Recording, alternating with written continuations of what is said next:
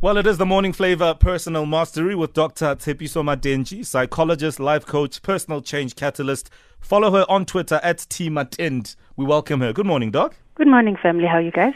Well, um, to be good is not necessarily accurate. At this point, we're finding patches of happiness, but it's very hard, Doctor. I mean, I was on social media yesterday, and uh, it, it was a tough week, no doubt.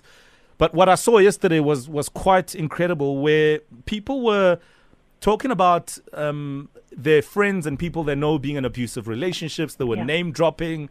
It really, in my view, got ugly. Not because of you know the fact that people were being outed, but the stories that came out and just how others were saying we knew and we did nothing. Yes. And I think today's conversation is, is to the point about how to confront someone you know, a loved one, who is abusing their partner.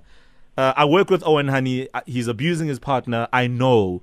He's a guy of mine. He's my Oza, but he's abusing his wife Yep. or his girlfriend. Now, what is my role there? What do I do? Your role when you're confronting Owen is to break the silence. You are saying that I know, and not only do I know, I want you to know that I also know. And you are also putting in pl- yourself in a place where you're going to label the behavior. Notice I said the behavior and not the person. You're actually going to be able to say, when you speak to a woman like this, that's verbal abuse. When you speak to her and you do this about her money and you're doing this about her Twitter account and you're following her and you're doing this and that, that is constituting abuse.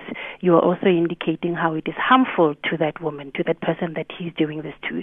You are also indicating the fact that if these are the things that he's doing, these are the consequences because now you are taking a stand that if this is what I see you are doing, this is how it makes me feel about you, but this is also how I see you. This is what it means about the type of person that you are, and this would be the consequences. And you would need to be able to follow it up with action on your own in terms of if this does not change, this is what I am going to do. This is what the limits, the boundaries of our relationship are going to be, and I'm not willing to continue sustaining this relationship going forward.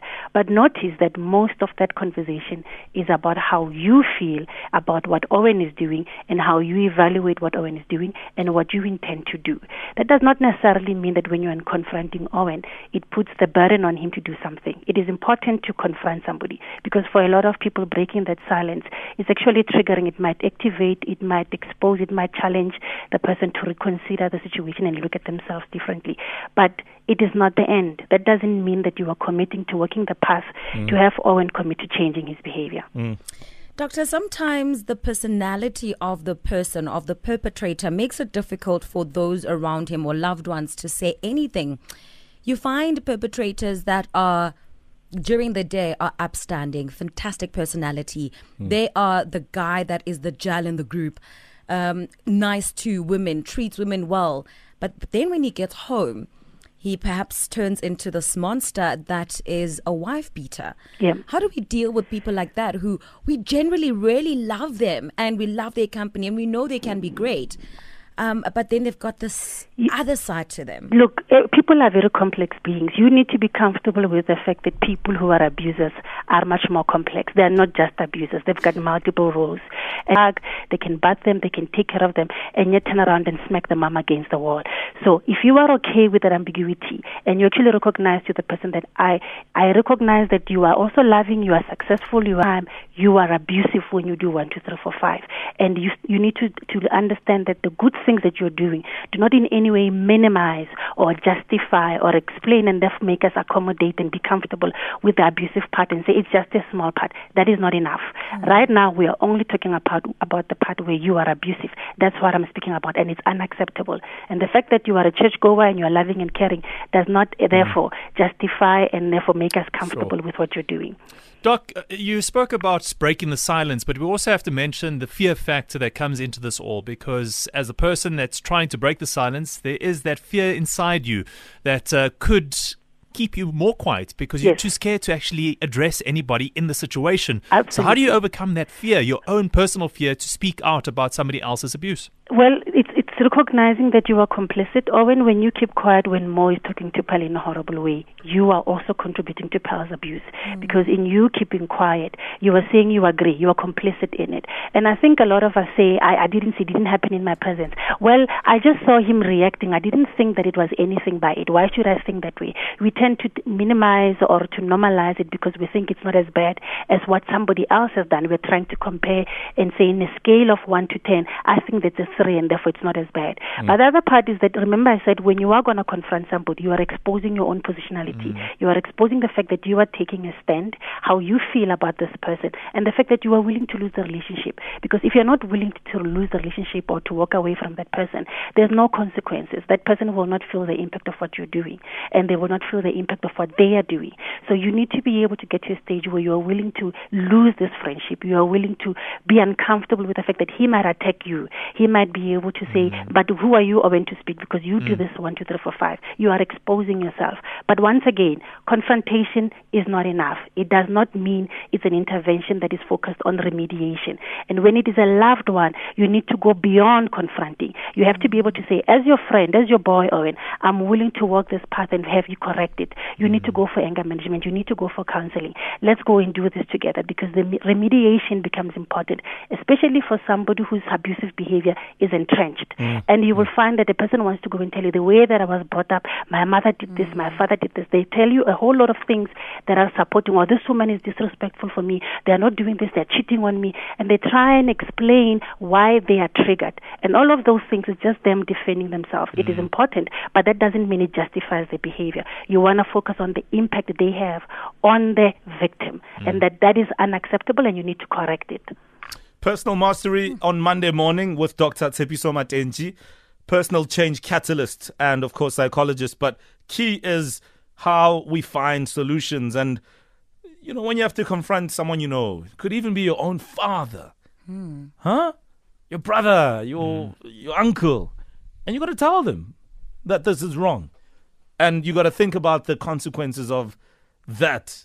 And you got to put it aside and and do what you feel is in the best interest of the person that they are victimizing.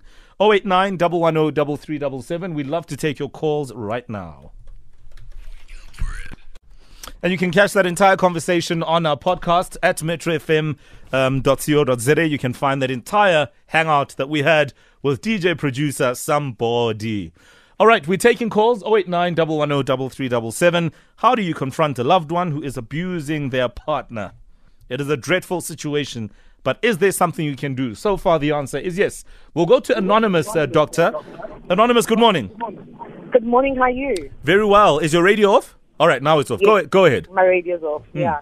No, um, for me, it's one of the most painful situations because I've got a younger sister who got married two years ago, and um, we were all against the marriage because the fiance was physically abusing her, beating her up. Mm. And this is a man that is like 30 years her senior.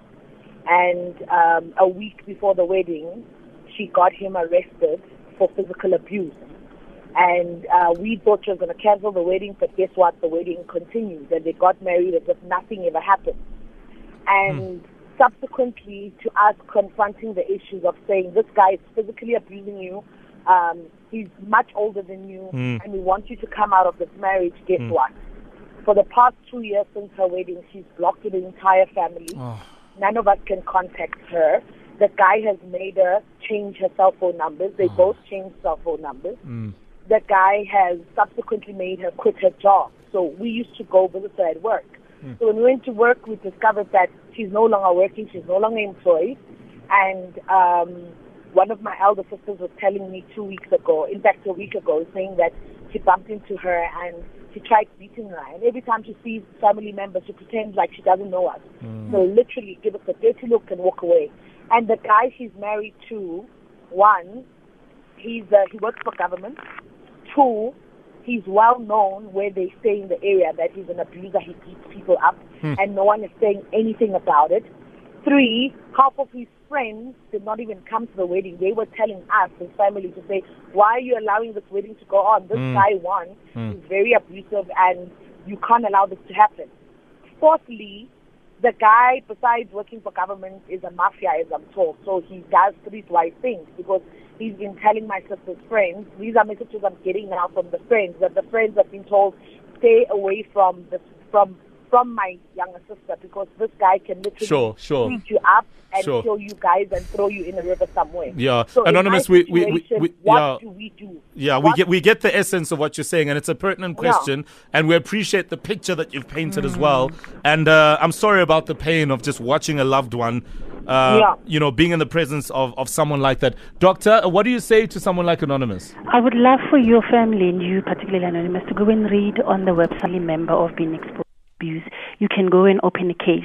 You can literally go and say, we want this to be investigated as third parties who are caring about our, our family member as well as the children that that family member has.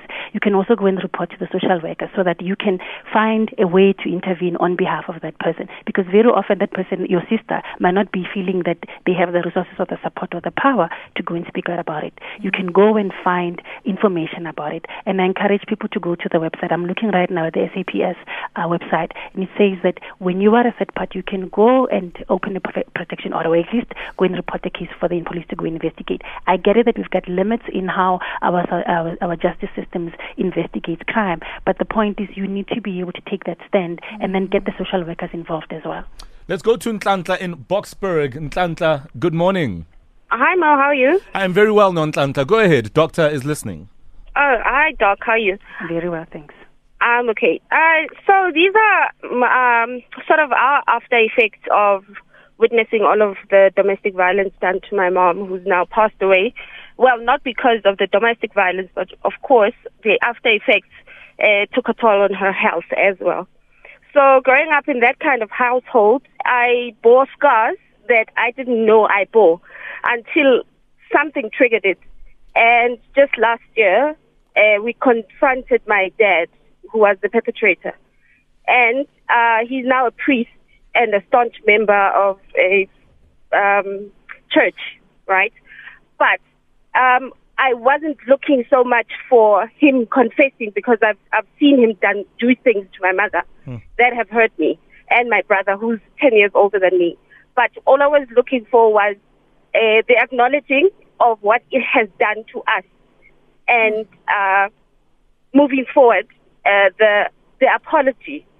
So sometimes even the the apology that you do not get, it it's cut all ties with my dad. Yeah. And even though I'm not, um, I don't have any animosity when we meet at these family gatherings or anything, but there is no relationship there. I've tried to forge it. It's not working because I'm not getting the validation of the scars that have been done unto us, us uh, my brother and myself. And doctor, you know, this caller brings out about a very important thing where in our families we've got this culture of keeping things under the carpet. Everything needs to be hush hush. No one says anything. And uh, you know, children grow up and they are scarred by the behaviors of the people or the adults around them. How do we get past this? I mean, it's years on, but you can just tell that emotionally there's still that longing for that apology. There's the longing for reconciliation. Um, I was uh, there were two voices speaking. I was hearing Pearl and I was hearing Nonhlanhla speaking. So I've missed half of what you were saying, Pearl. I'm sorry about that. But Nonhlanhla, you've made a mistake when you thought that the abuse was happening to your mom and it wasn't happening to you. The fact it's very different to when you're a third party, and that's what we've been talking about.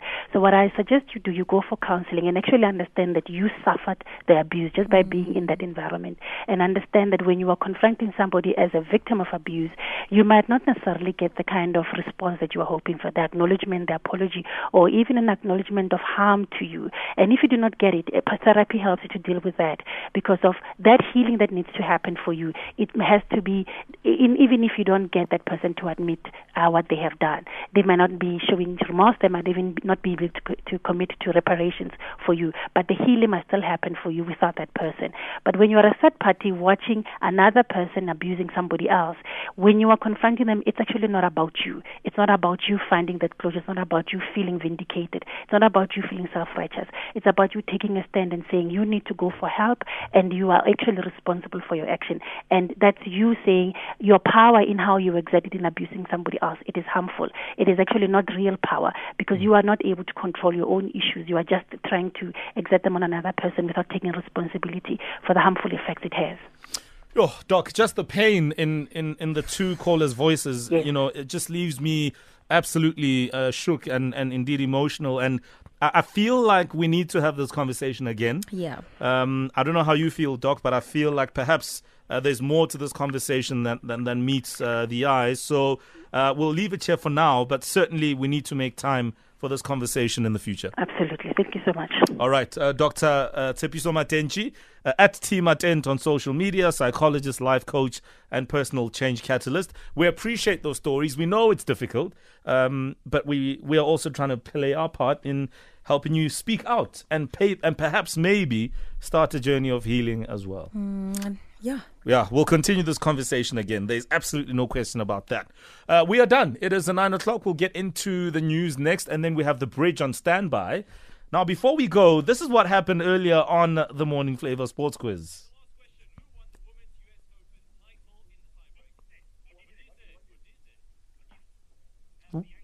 Woo! The question is whose name came out first?